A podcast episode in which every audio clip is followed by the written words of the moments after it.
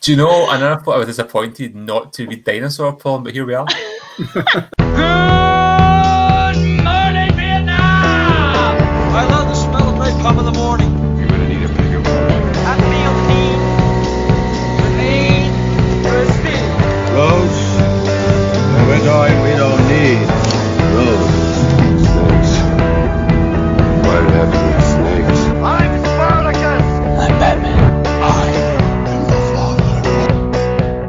This episode may contain spoilers for Tenet. So, what have we been watching? I have finished the Sopranos rewatch at long last. I say that it's only took me about a month. It's not as if, it's not as it took like years to do, but it was always good to get that finished so I can move on to other stuff. I have recently discovered Cobra Kai on Netflix, like most people. And I remember when I started this was on YouTube years ago. I thought to myself, is this something I need to see? But when I first seen the trailer for it, I thought it was some kind of fan made thing. I didn't mm-hmm. think it was actually a TV show they're making, and I thought, I don't know if that's going to be very good. And I seen more clips of it, and there was like two seasons on YouTube. I need to see this at some point. I was even considering just buying it from YouTube. I was hoping to get a DVD of that, but Netflix just came to the rescue, and the risk of using any sort of hyperbole, I think it's the greatest TV show ever made. I am absolutely loving it. I think it's so good. It's just the right amount of 80s cheese. And because it's set the present day, it can take the piss out itself and it's very self aware. Um, have you seen it? Have you watched any of it at all? No, Haven't like you, I thought it was a fan series uploaded to YouTube, and then- then when I saw trailers on the Netflix like Facebook account or whatever, I was like, oh, they must have made this like into a thing. But I do, I do fancy watching it. Yeah. It's brilliant. You brilliant. need It's to have seen the films to, to enjoy it. Funnily enough, they use flashbacks very, very well. So you don't have to have seen anything, but it does help to be to have seen it. Because I watched the first three episodes and went, I need to go back and watch Karate Kids. I just have to. And I went back and watched the film because it's on Netflix as well. So I'm back and watched just the first one and went back to the show. But oh yeah, it's brilliant. It's just so much. It's a total joy to watch. It's just like it's like half an hour long each episode, and it's just an utter utter joy. John, you've just seen Karate Kids? Yes, yeah. Ah, I've seen one, two, and three. Or was Just more than the three? It's just a three. No, there's four. There was one with Hilary Swank, I think it was, with Jennifer Garner. One of the two, and I get two of mixed up. Yeah, it was rubbish. Yeah, I've seen the I've seen the first three, but it's been a long time since I've watched them. So that's why I was wondering whether you needed that background. But if they're doing flashbacks, then that kind of explains The it. flashbacks are excellent, but honestly, I wouldn't say too much more about it. Just, just watch it. It's a, it's a total joy to watch. I've also, I just finished season four, the first half of season five, of Lucifer. Uh, does anybody watch that? I want to get into it. It's the story of the the devil uh, leaves hell and opens a nightclub in LA, then teams up with a detective to start solving crimes. It's very, very loosely based on the comic by the same name by Mike Carey, but the character itself was created by Neil Gaiman in the Sandman comics, and that's where it originated from. Interesting enough, the character was based on Bowie, look wise, by the artists, but this is so far removed from it, it's totally different, but it's fun in its own right. Uh, Tom Ellis, who plays Lucifer's really good in the role. He's, I think you, I think you particularly like him in this, Mary. I mean, honestly, if I was going to sell my soul to Satan, he can take it all. But yeah, the first show show's a lot of fun. It was on it was on Amazon originally. It was it Amazon original. I think it was Fox that made it, and it got cancelled after the first three seasons. And then it was a Save Lucifer fan campaign, and mm-hmm. Netflix actually picked it up. So Netflix done season four, season half of season five just got released. There's still more episodes to come. There's going to be a sixth and final season coming next year. So looking forward to that. I was also watching a documentary on Red Dwarf called The First Three Million Years, and that was great. It was uh, David Tennant was directing that, and there was so a lot of stories I didn't know how Alan Rickman almost ended up in Red Dwarf at the beginning. oh wow! He almost played Lister. Alfred Molina was originally playing Rimmer before he was recast, and it's just like, things like this. Like, it- Alan Rickman's an incredible actor, one of my favourite actors ever, and I love Alfred Molina as well. But you can't imagine anybody else in those roles. You just can't, and it's incredible the fact that this show is still going on after thirty years. In fact, more than that now, and What, they're still making new episodes? yeah, and it's a, a it's a cult show. I mean, there's been big, massive gaps at times between series starting and ending, but it's a good documentary. If you're a Red Dwarf fan, I, I'd recommend checking it out. It's a lot of good behind the scenes stuff. I've also started watching Lovecraft Country, How is that? which I the first episode I found it hard to get into, but I thought I'd give it, give it a fair chance. Second season really picked up for me. I will stick with it. bit crazy, bit surreal, but very, very terror based, very good horror based. Especially the fact that you've got the the Lovecraftian monsters attacking them, also mixed in with the fact that they're black people in the Jim Crow South. So you've got the real life racial terrors and pa- mm-hmm. running parallel with the, the monsters and that. And it's yeah, I'll stick with it. I'm, I'm quite enjoying it. Have you seen it, John? Did you start it? I've not started it yet. I usually let, let these things go for a couple of weeks before getting into it, so I can watch maybe four or five in the trot. I No, it thought does about doing this, but I, I don't think it's a show I could binge on. I think it's something I could only really. wa- I, I would enjoy watching more week to week and giving it time to settle. A bit like the Watchmen before it in that in that sense. I found it a mm. hard show to binge. Elsewhere, I recently read The Troop by Nick Cutter, which tells the story of a group of Boy Scouts on an island, and the military have been have been fucking about with tapeworms to use them as weapons. And it basically it's like Lord of the Flies meets the Thing. It's just total B movie tastic. Uh, the book I thought was a bit overhyped for the time I got to read it. At the time I actually read it, I did like it though. I think it would make a cracking film. It's got all the elements uh, a B movie, which is totally right up my street. Let's be honest, but it's a decent enough book. I'd, I'd recommend it, and in a more kind of highbrow way to end my recommendations, I was reading the Four Horsemen, the discussion that's about an Atheist Revolution. Sam Harris, Richard Dawkins, Daniel Dennett, and Christopher Hitchens, who all had a conversation at some conference. It was recorded and transcribed into a book, and it's absolutely fascinating. It really is, and you've got these like four really brilliant minds in the room, and they all cover to Christopher Hitchens. Intellect, it's so like it's so, so intriguing when you're reading it, and it's like they're walk into wee debates and stuff, and Christopher Hitchens will just speak, and they'll all find themselves agreeing with him.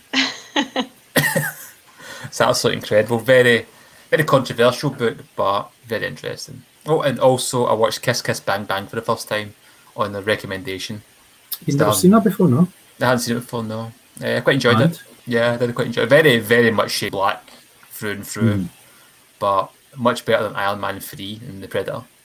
No, it's Not as good as movie, it- really good. yeah, Not as good as The Nice Guys, I thought The Nice Guys was better, but I enjoyed it, it was fun. Okay, what I've been watching. I took advantage of the fact that the cinemas are open again, so I could go back and see The Empire Strikes Back at the weekend there, ah. which was excellent. It was really good. I've not seen that in a cinema screen for probably about 20 years when they re-released the redone versions of them. So that was that was very nice. I have also watched Safe House, Denzel Washington Mm. Ryan Reynolds Oh, yeah. just watched that yesterday, just on a whim. I I saw it was up on Netflix and gave it a go just to see if I remembered it and actually remembered liking it. And I did. It's a, an excellent movie, quite a, a nice wee thriller there. Watched the Tom Hanks film Greyhound, which Ah. was it was a good film, but it was it was very intense. You would it was basically about ninety minutes of trying to avoid U-boats, these U.S. Navy uh, frigates were they're escorting merchant navy ships across, and there's a sort of dead zone within the Atlantic where they can't get air support from one side or the other.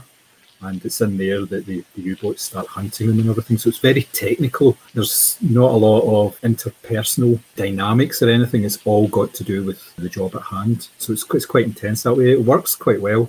Some of the effects weren't brilliant, though, I must say considering this was a film that was supposed to go to the cinema, some of the, the mm-hmm. sea effects didn't look all that great, to be honest. See, that was going to be my follow up question because this is an Apple TV film, isn't it? Yeah. And I, I just assumed it was a made for Apple TV movie.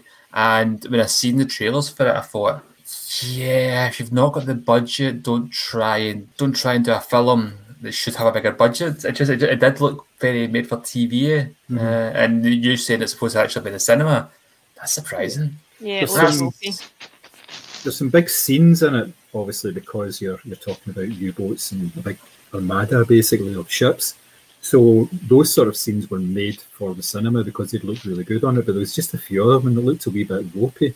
And normally, my my wife doesn't normally comment on these things, but she kind of said, "Doesn't look all that great, doesn't it?" And I obviously just had to agree with her because, well, one, I just agree with her on everything anyway because I've, I've got it. I basically got it tattooed that I am wrong uh, like across my chest. So, but she was right as well in this occasion. So yes, I watched Sputnik, which is a Russian horror film. It's only just out. I think it's just out on video on demand. It's about a space mission that comes back to Russia, set in the mid 80s, and they may or may not be alone. And a psychologist is brought in to this secret research establishment to try and figure out if there was something else that came back with them. And it's a really good film. It's quite a low budget, it's a horror sci-fi film, but it works really well. It's really creepy, it's really effective, and the the way that they make sort of 1980s Soviet era Uzbekistan look brilliant. It's, it's really good. That's what I was going to say. It's in a poster for that. I've not seen any trailers of that, but the fact uh, I, do, I do like foreign horror movies. I just kind of find that a lot of kind of Hollywood ones and Western ones in general tend to have a specific style to them, and it's always nice to to see. Don't get me wrong, I, I do think like, every, every country has their own style, especially J horror. But I always like to kind of check like foreign horror movies to kind of see how that country tries to do it. I'll check that out. Yeah. Ah, it was very effective. It was very good. I watched Entrapment, Catherine Zeta Jones and Sean Connery. I'd never seen it, and it was on the iPlayer, and it's very much of this time. Catherine I was gonna Zeta-Jones say, in is a that very not like- tight outfit and going through all the motions to try and avoid laser beams when she's trying to steal something, and it's just, yeah, okay, yeah. Let's just focus on her bottom for a few minutes more. Do you know? Is that about uh, 20 years old? It must Yes, Yeah. yes. Yeah, yeah. It's more than that, and here's the thing. I think it may be more than that because um, I took somebody to that, and the first ever date I went on, I took him to see Entrapment. Uh, good times, eh? Did you do the old yawn and stretch in the cinema? I did. I think I just kind of sat with like arms like soldered to my side, and, like mm-hmm. clasped to my knee, hands clasped to my knees. popcorn and the, the lap and all that, yeah. right, so yeah, that was entrapment, which was okay. Was very It's a- I, I, I, I It's thought it was cheesy. very, very good. Yeah. I always remember trying to kind of think. I'm not. I'm not buying this romantic relationship between Sean Connery and his daughter. Aye, the he was stretch. supremely old, but even 20 years ago, so. He was supposed to be 60 in the film, but he was actually 70 in real life. I just realised Okay. something. I just realised something. Who am I kidding? Catherine Zeta-Jones is fucking good at Michael Douglas. That's Yeah. true. yes, it did leave a lot to be desired. Have you ever seen the Sunday Times TV section? You know how they've got a TV mag, it's called it's a culture mag, it's called, and they do reviews within the TV section, and a lot of it is one word. So I think for that they said it was unrealistic, just the whole film, but. They're actually quite a scream. There's a lot of them that they put in, you know, preposterous or something like that, or Oh, you know. did they ever just write shit? Yeah. They've come close a few times, yeah. Sorry, I'm you just realise, laughing yeah, because I'm you realise maybe laugh at the uncultured fact that the culture section of a Sunday Times. may- Does, does your manservant bring it up on a tray with white gloves? at the, at the, at the breakfast table on a Sunday afternoon. But the others just in the coffee. You're just People you're playing into the image that you. I know, I know, I know. Me, me and Mary, like me and Mary, are like just lying there on the couch, like fucking scrolling through Twitter. through you know, we can't even access the Sunday Times website because by the paywall. Exactly. oh man, it's John. I know you don't mean it, but it's absolutely hysterical because you're so cultured. It actually hurts. Okay, moving on. I also watched Ava, which is a film with Jessica Chastain, John Malkovich, and Geena Davis. It's about an assassin who works for a black ops operation, and basically the tables are turned on her, and she's on the run and has to defend herself. And everything. It's it's okay. It's fairly decent. Jessica Chastain is pretty good in it. Some of the other stuff in it was just all right. There's a reason why it went video on demand. It would never have got a cinema release this one, but it was an hour and a half. It's okay.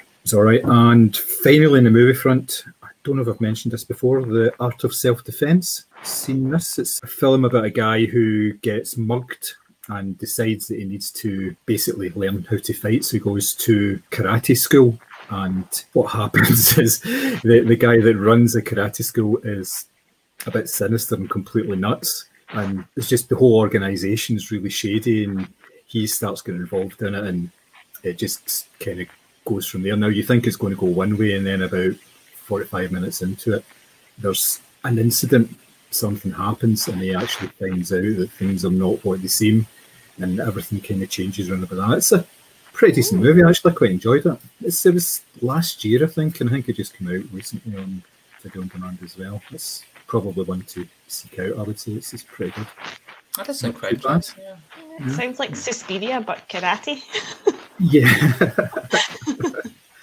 actually, yeah, you're, you're you're not too far away there. Actually, It's just, it's just been it before. but I just imagine like uh, you know Ridley Scott famously went and pitched Alien as Jaws in space. Can you imagine like imagine Suspiria karate. I'm surprised you've not seen Suspiria. Either have you seen either of them? No, both of them are on my list on Amazon, really? and I just I, I know it's a film I'm going to have to sit and devote some time to. Both of them, for that matter. Although the the running time in both of them is vastly different. The original the original is fairly short, and the remake is not. But yeah, I will watch them at some point. If I'm off next week, I might watch them then. I think the they both stand up. Yeah, I, uh, I really like the original. The remake, or whatever you want to call it, reimagining, whatever you want to call it, kind of fell down the last 20 minutes or so for me. It got a bit silly, but I really liked the music, and I thought Dakota Fanning, is that her name? Yeah. No, Yeah, no, Dakota know she's in it. Johnson. Dakota Johnson. That's who I mean. I thought she was really good in it. I like how you put it went a wee bit silly in the last twenty minutes. Well, that's, no That's spoilers. pretty much that's that's like understating. I'll let Simi watch and decide. Yeah, Yeah. Aye. So watch that. I also binged the whole of Station 19, which is a firefighter drama. It's a spin-off from Grey's Anatomy. Now, obviously, I'd watched the whole Grey's Anatomy season 16 last time we spoke, and there was a few crossover episodes. Now, I'd watched a couple of episodes of Station 19 to begin with when it came out, but I just went back and watched the whole thing. There was two seasons on Amazon and one on, I think it was Sky On Demand, the third season and I just basically ran my way through the whole lot of it in the space of about a week. I was watching about four episodes a day. Everybody was going nuts. I'm saying, "You still watching that?" But it's, it's it's pretty good. It's the same sort of idea as Grey's Anat- Anatomy, except obviously they're fighting fires instead of rescuing people and operations and stuff. But yeah, it was, it was pretty entertaining. I'm up to episode 86, I think, now in the Arrowverse rewatch. I've only got just over 500 to watch on that. Just only 600 episodes in total. Have you had any crossovers yet? Just the the very first Arrow and Flash one, because it's only on like I'm only on like season three of Arrow, Yeah. so there's plenty more to come, and obviously they're going to be introducing some of the other shows in uh, the near future, as far as I'm concerned, in the, the watching order. So yeah, I'm just watching them all in order. I'm not skipping ahead to the, the crossover episodes, and I'm just it's, it's it's fun. It's good fun. It's all right.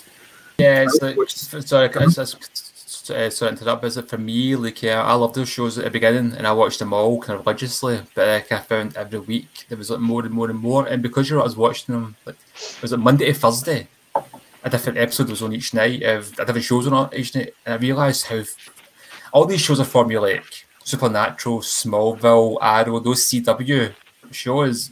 But see when you watch them like all week, you really noticed it. And I kind of found myself just drift away from. So maybe how you're doing is better in a way. Yeah, possibly. It's, I'm not watching too many of them at the one time. I did find out with Station 19, you would watch, if you're watching four episodes, not so much back to back, but over the course of a day or so, you do figure out things because obviously they're all sort of standalone stories, but there's through stories in it. So if something gets introduced just as a, a wee comment in one episode, you know that it's going to come back with two or three episodes and it's going to be a major storyline or something like that just because Yeah. it's, it's the way, it's the standard way of introducing things. Yeah, you, you do get to see that when you watch enough of these things. You see, I didn't even really mind it in an idea about watching the one show and binging it being repetitive. And you're watching four different shows and realizing they're all repetitive. It was I, I actually started getting that um, fabled superhero fatigue Yep. uh, when watching the the Arrowverse. But the crossovers are excellent and definitely worth it. What else have I been watching? I have been watching Stargirl as well, the new DC show. I watched a couple of episodes of that. That's pretty good as well. It's okay. It's not brilliant or anything, but it's all right. I think I'll stick with it and see if it gets any better. Not too fussed about it, to be perfectly honest. Also been watching Archer again, which I just love. Oh, I love Archer. Get enough of that. I watched the first three seasons of that and then just sort of put it to the side and hadn't watched it for maybe about two years or something.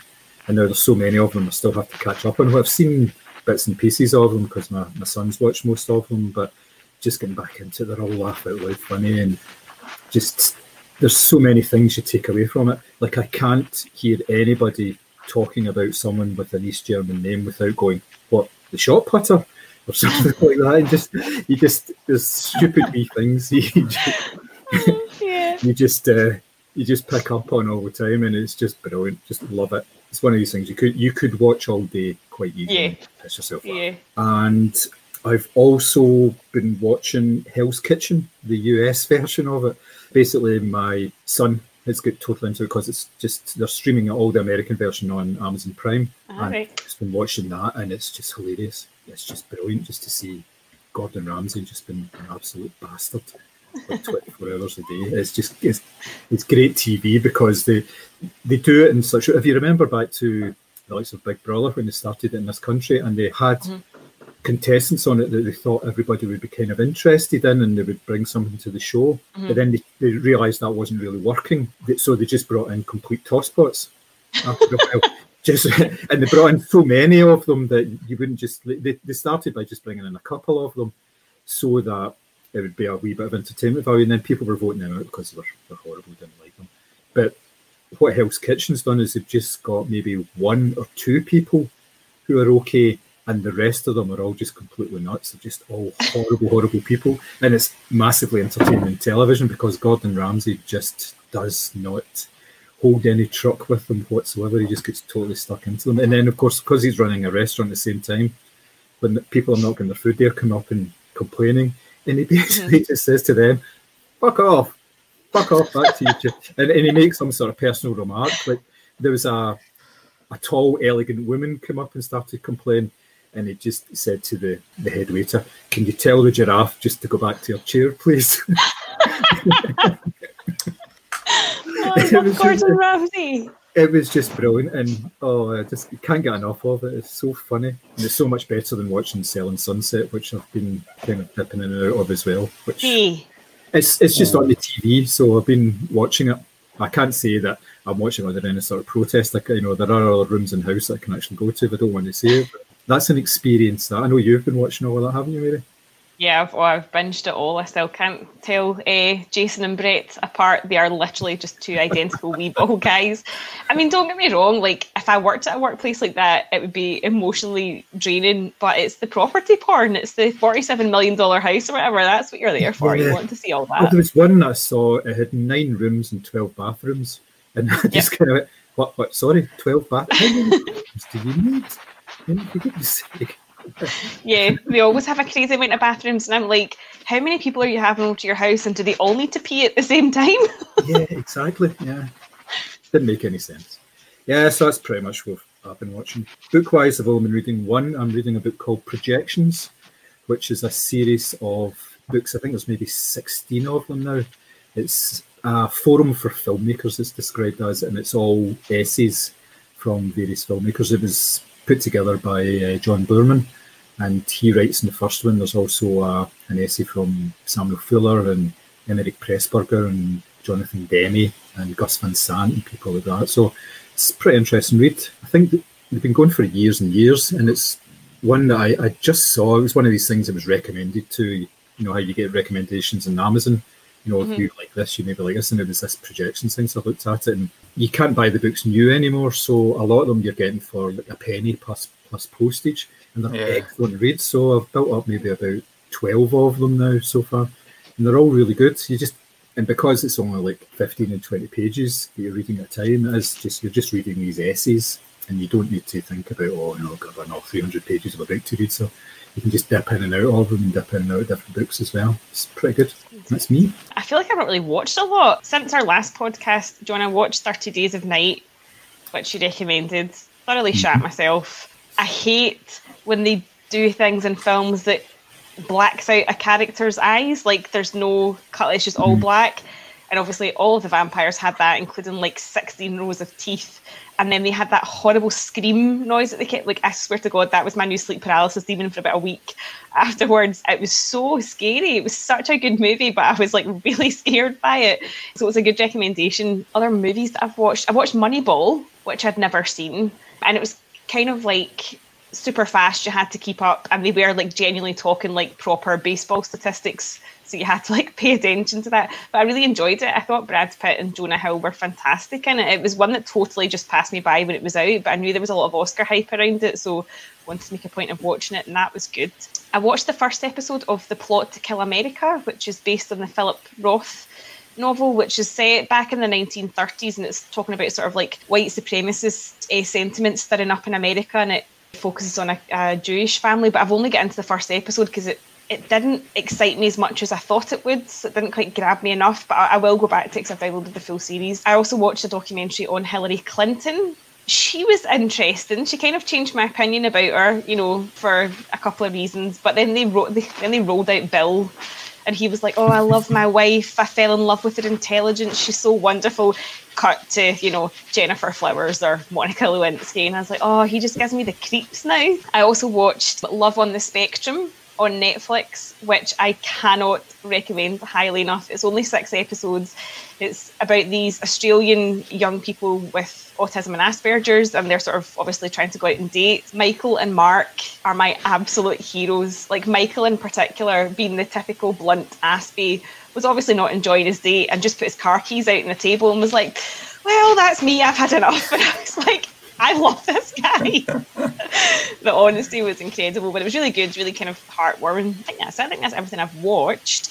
Reading wise, I have read Queenie by Candice Carty Williams, which is a sort of story about a young black journalist living in London and her sort of love life and family life and dealing with mental health, which I thought was really, really well written. I also read Writers and Lovers by Lily King, which is about a girl who is a waitress, but she's trying to write a book. She's living in Boston and again, sort of falling in and out of relationships and kind of family and that sort of thing. And I just liked it because as somebody who obviously is a, a frustrated novelist, I was just like the, the parts where she was trying to sit down and write, and then she'd written loads of pages and basically just wanted to set them on fire because she thought it was shit. I was like, yeah, I can I can empathise with this. I also read Conjure Woman by Afia Akatora, which is about a slave practicing hoodoo back in the, the deep south. And finally, I read William J. Mann's Tinseltown, which is about murder, morphine, and madness at the start of Hollywood.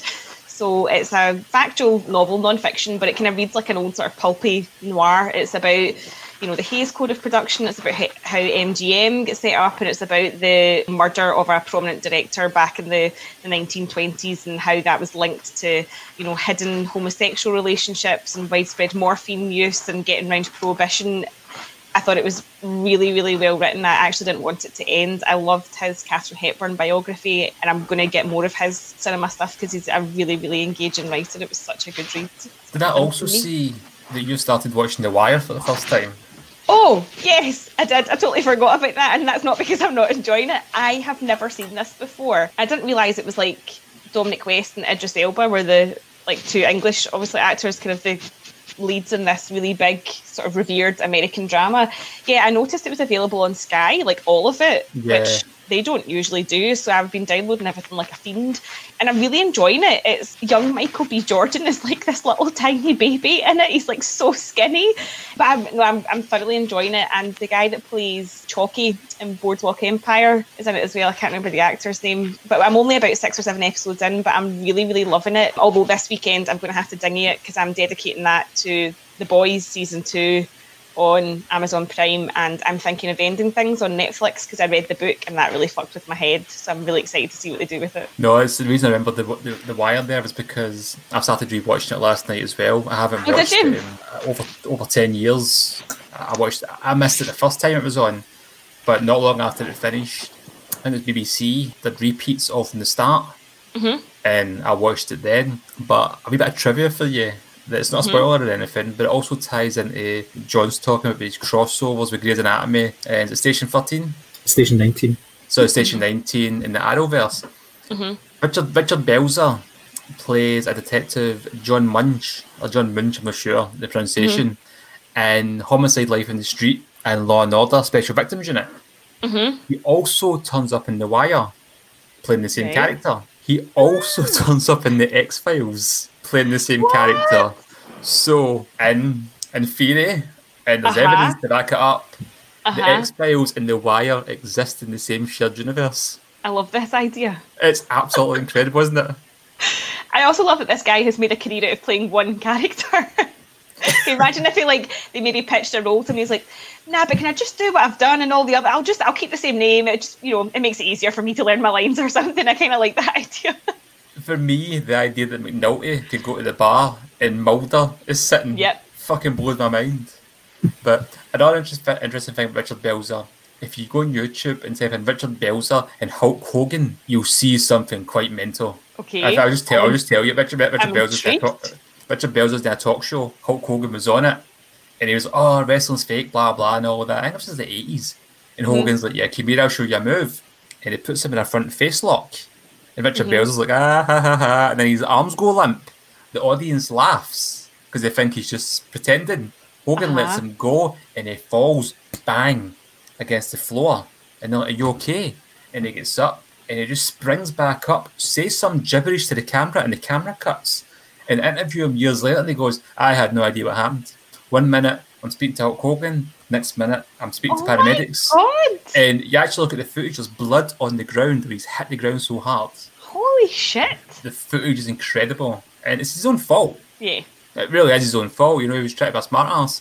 Yeah. But that's what I know him from as well. I don't know if Hulk Hogan ties it to the wire in the shared universe, but the idea of Suburban Commando in the wire crossing over. Tell me you've seen Suburban Commando. John. No, I've not seen Oh god! See if it turns up in Netflix or Amazon Prime or, that, or even just goes on TV one night. We have to do a podcast on it. That's a Hulk Hogan movie. yeah, Hulk Hogan, Christopher Lloyd, and is it Shelley Duvall is in it as well. And oh god, it's so bad. it's so bad. What possessed Christopher Lloyd? I don't know. This is the nineties as well, so it wasn't like Christopher Lloyd washed up. This is like Christopher Lloyd at the height Ah. of Back to the Future fame. He's the one carrying the film. Right, I mean, gee, it'll probably be on Channel 5. They, they usually carry that sort of shit, Oh, don't they? God. It's watch a trailer for it. It's absolutely incredible. Sounds good.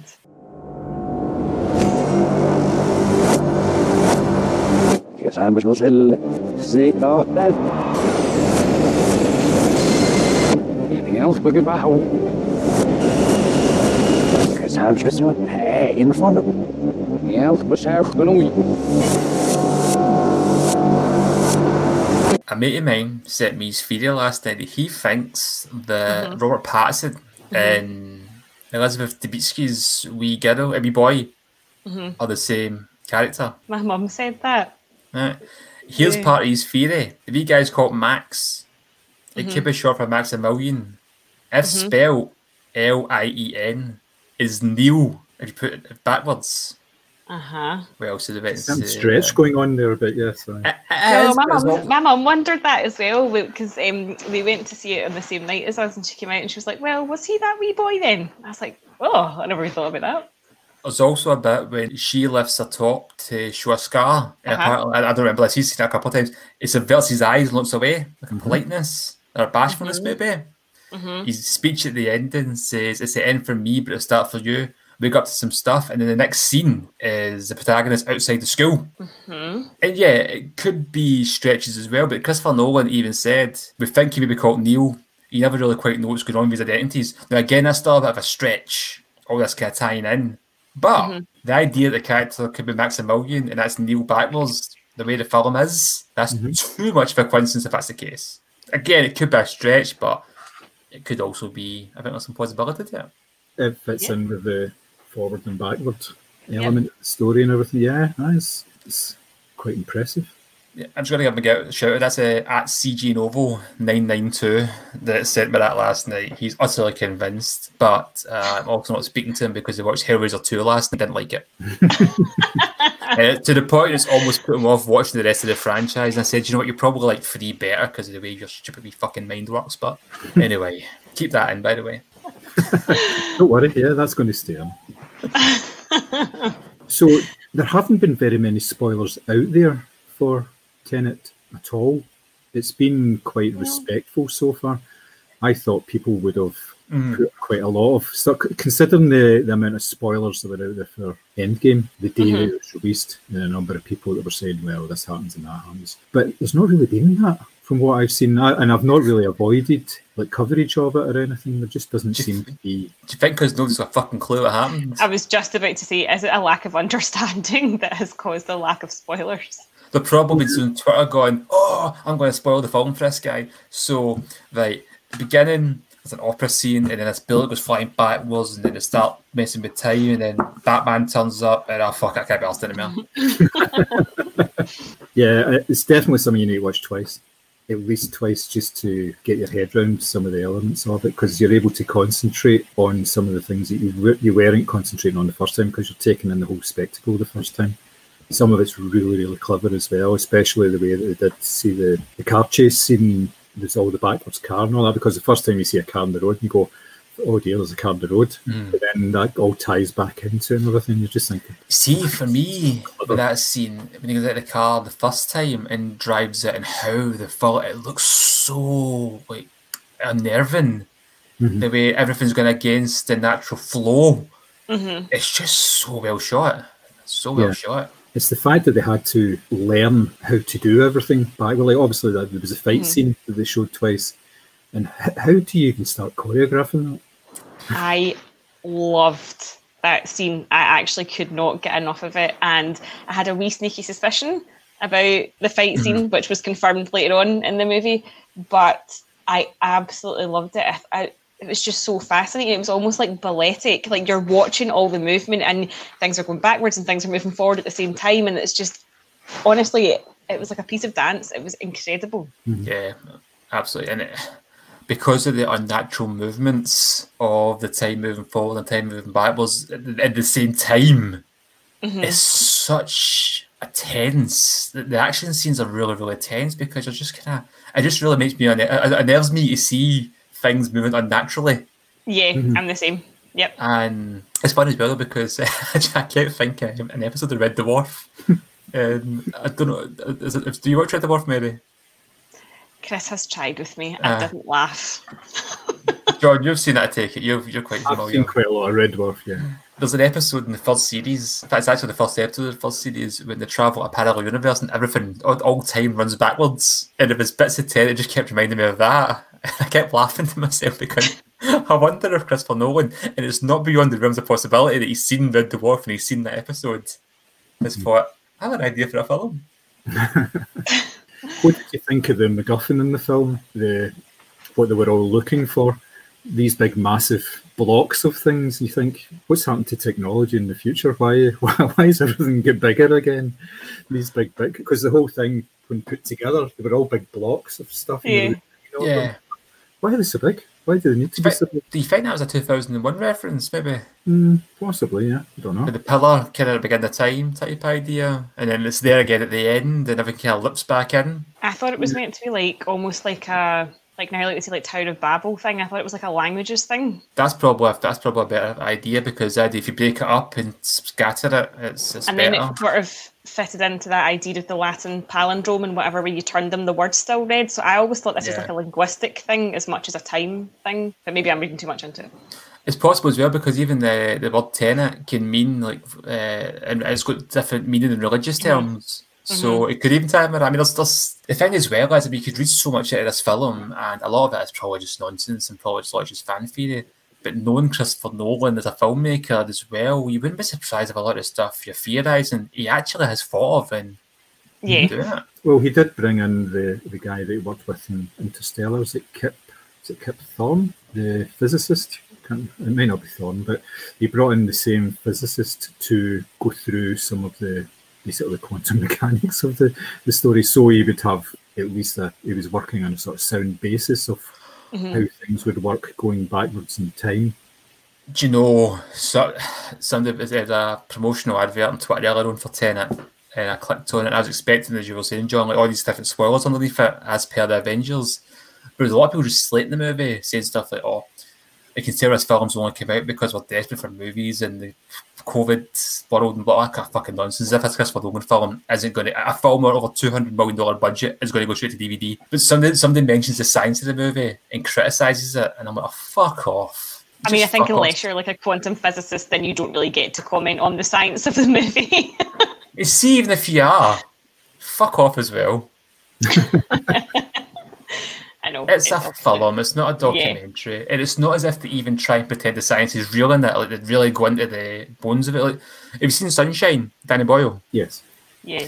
They uh, had Brian Cox as an advisor on that movie. And that's the first time I'd ever heard of him. This is so this is so long ago before he was quite a well-known name. And they brought him on board as an advisor to make the film as scientifically accurate as possible. There was an interview in Empire magazine behind the scenes. And it spoke to Brian Cox and they said they're trying their best to make this movie really based in science. There's only one big massive flaw. They went, what's that? Went, the plot. The a spaceship could never get that close to the sun. It's just virtually impossible, even if we ever try to explain it.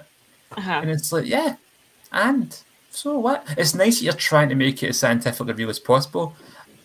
But you've got a big fucking plot hole. Who gives a fuck? Yeah. It's a film. You could reword it. Science fiction, people. Yep. I think there's at least three occasions in the film where somebody says, "Don't worry about it," or "It yet." Because when you get when he, the, he's doing the reverse bullet, uh, the scientist says, "Oh, "Don't worry about it.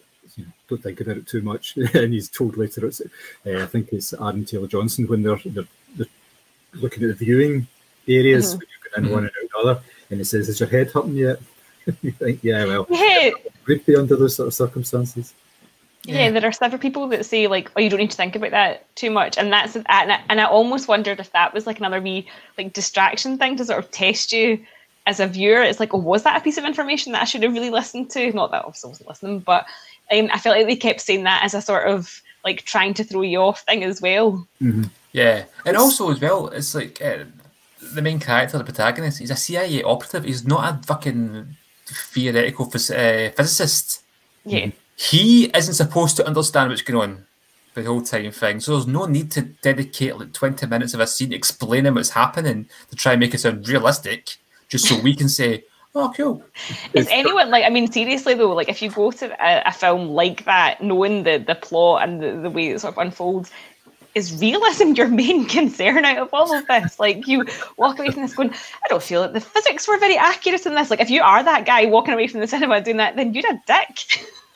What got me though, what, what I couldn't really get my head around was at the end of it, there are two characters who are living in the same timeline. The the wife of the oligarch, mm-hmm. because she jumps off the boat, but she's going back to the boat at the same time. Later on, at the very end of the film, where she picks up the phone and says, "Oh, you know, maybe nothing, but I've seen this car outside school."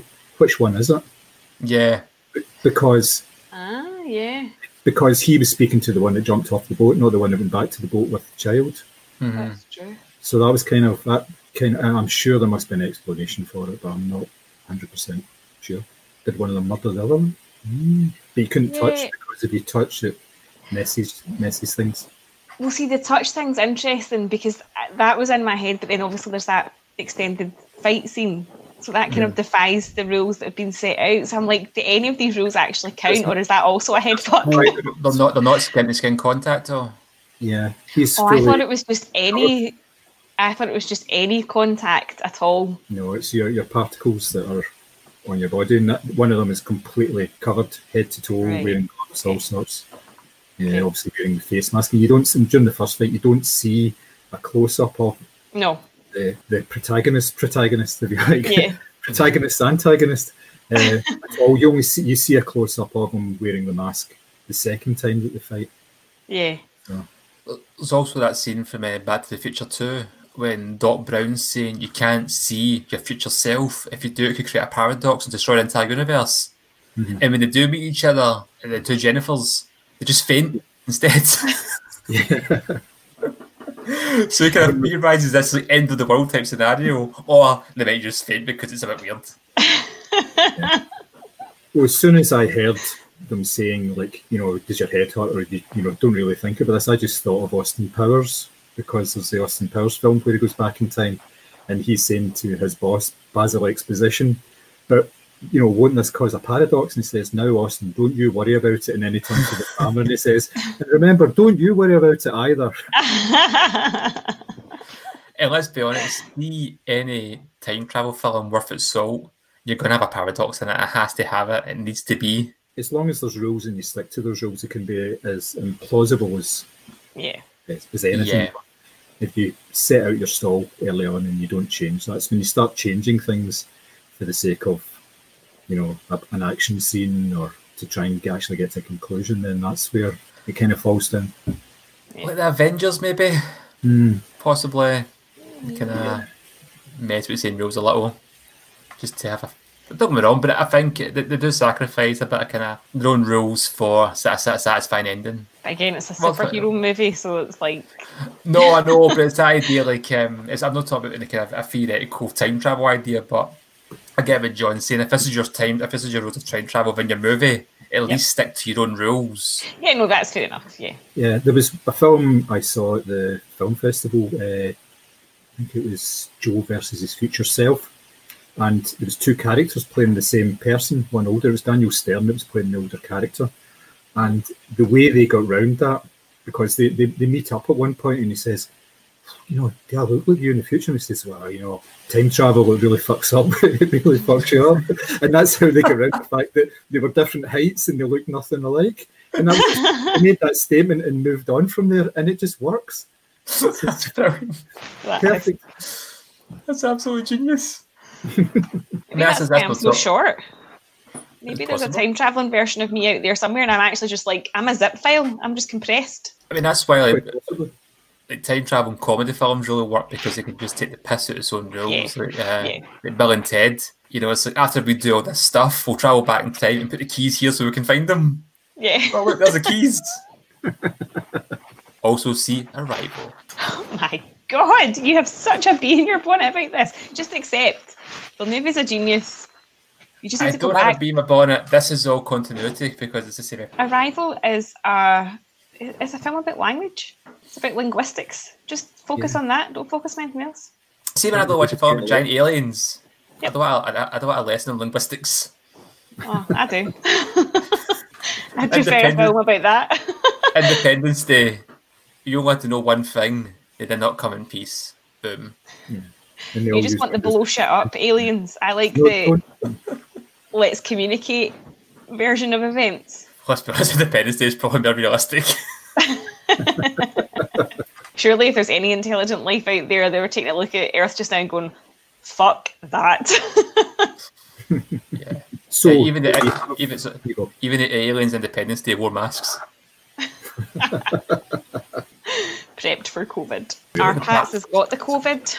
Yeah, Batman production's been shut down. which is quite a blow. That was announced yesterday that a member of the production Mm-hmm. had tested positive, but it was only afterwards that it actually turned out that it was actually Mr. Mr. Batman himself. And cue lots of jokes. It's okay. He's a bat as well. You know, it doesn't really matter. He will be fine. I never even thought about that. That is fucking cracking. All I could think of was, do you remember a while ago there was rumours that he didn't wash, and there was a rumour that like on most films that he does similar to sort of Matthew McConaughey, he's got this thing about like deodorants and soap and stuff like that. So in my head, he's just always like stinking. So I was like, maybe it's a, a hygiene thing, and that's why he's got COVID. But I never even thought about the bat angle. That's hysterical. Just shows you that we're not out of the woods yet, doesn't it? It does as well, and it's it, it's almost kind of like this is this is coming under the umbrella of the so-called new normal, where these big mm-hmm. Hollywood blockbuster movies can be shut down at a moment's notice. Mm-hmm. Again and again. seemingly, seemingly, is it? Oh, is it for Mission Impossible? I think Tom Cruise has hired a massive cruise ship to house all of the cast and crew so they can continue filming. I'm not making this up. The Tom Cruise like- ship.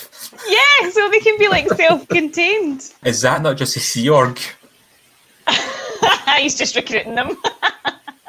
I falling for that one, come on, come on, guys, let's get a movie made. Just, just got on the boat. Just got on the boat. But yeah, seemingly he has because obviously it was shut down because they were filming in Venice, and obviously Italy or the north of Italy was one of the first places to go into total lockdown. So that's obviously been cancelled. But yeah, apparently he's just hired a really fuck off massive boat. Just imagine Tom Cruise trying to outrun the coronavirus.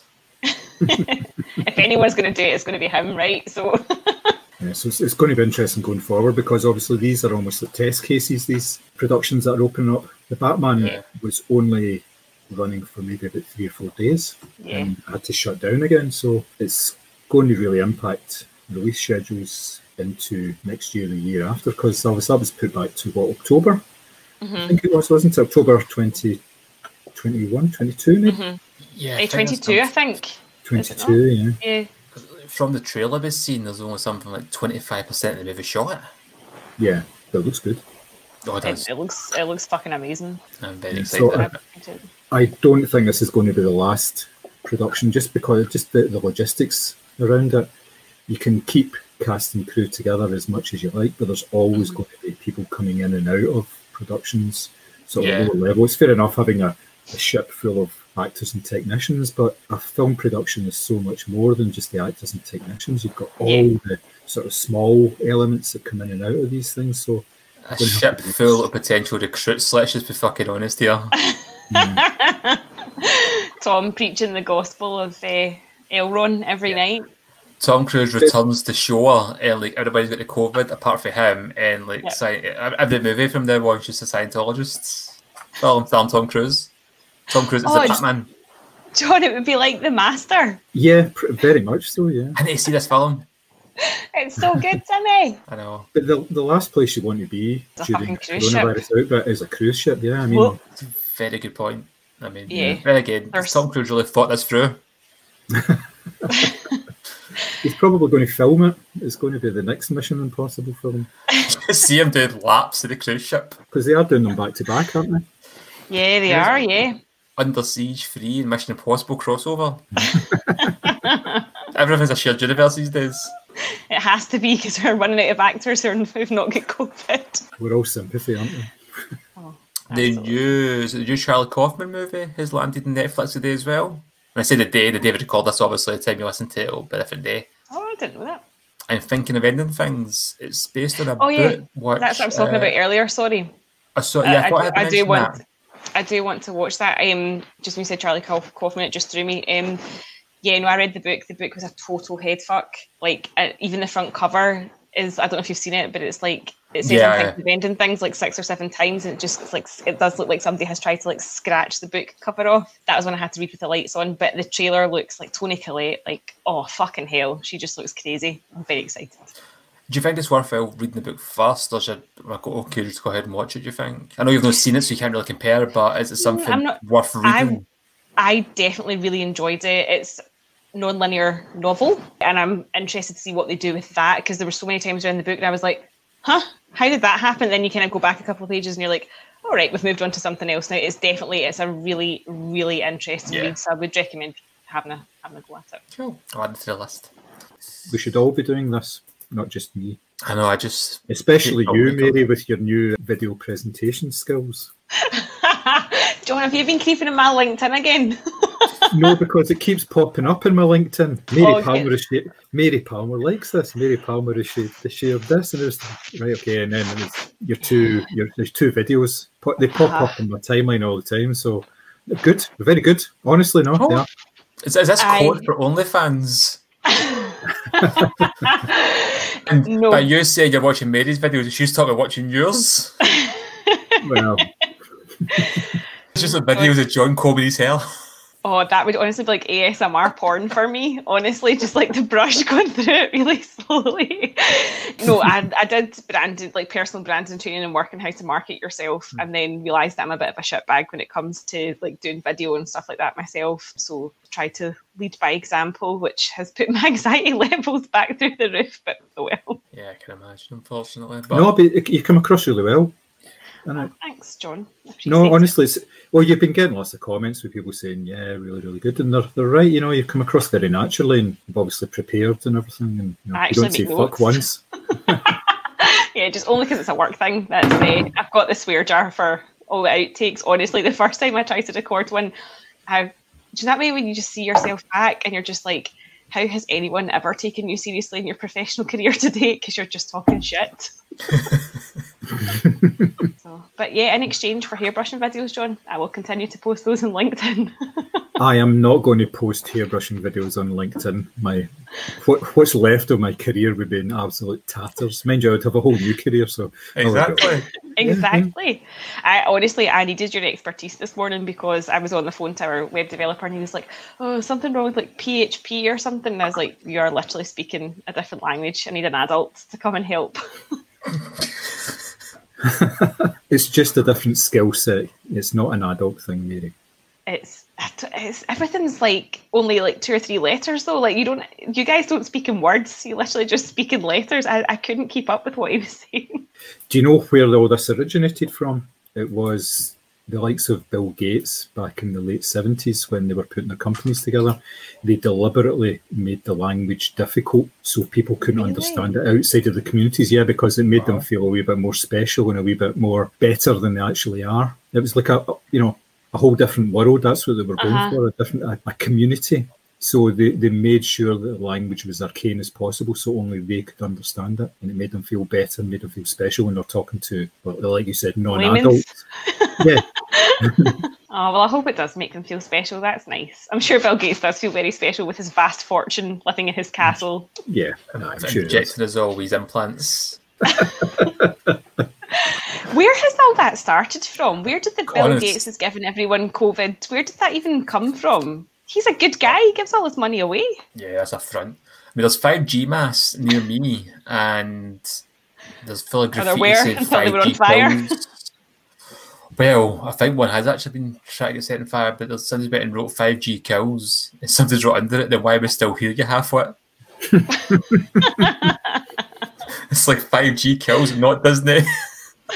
Oh man, I just I wish I could properly like deep dive into like Reddit and Twitter and stuff sometimes, but it's it's actually frightening that some people are very committed to a particular system of beliefs. I was watching Cobra Kai earlier, and like Johnny gets Oh, internet yeah. for the first time, and he's just looking up porn, but he comes across a page and said dinosaurs built the pyramids.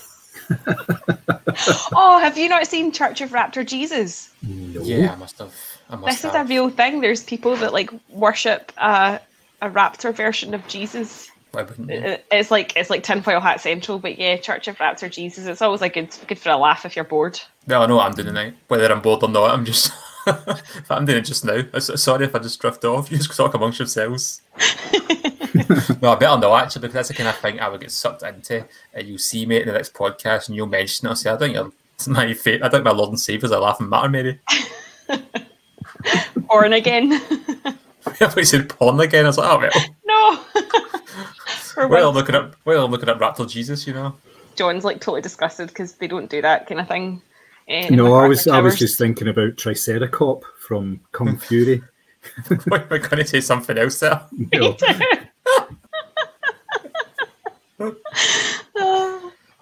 Do you know one of my managers my work um, went and was looking for my Kindle one day, uh, my Amazon, and she was, oh, recommended books to me, and downloaded a sample, uh, a book called Sexed by the Rex. And I went, is this some kind of mad like, dinosaur porn? That's what she was hoping it was.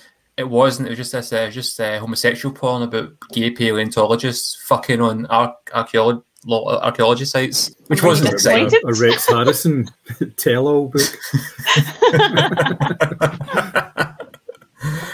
Do you know? And I thought I was disappointed not to read dinosaur porn, but here we are. Oh my god! For once, it wasn't me that said something stupid. Can Simi please open the podcast with that quote this week? I'm sick of it being me. Well, I've only just you're, begun, you're such good value, Mary. That's what my OnlyFans subscribers say. Hey.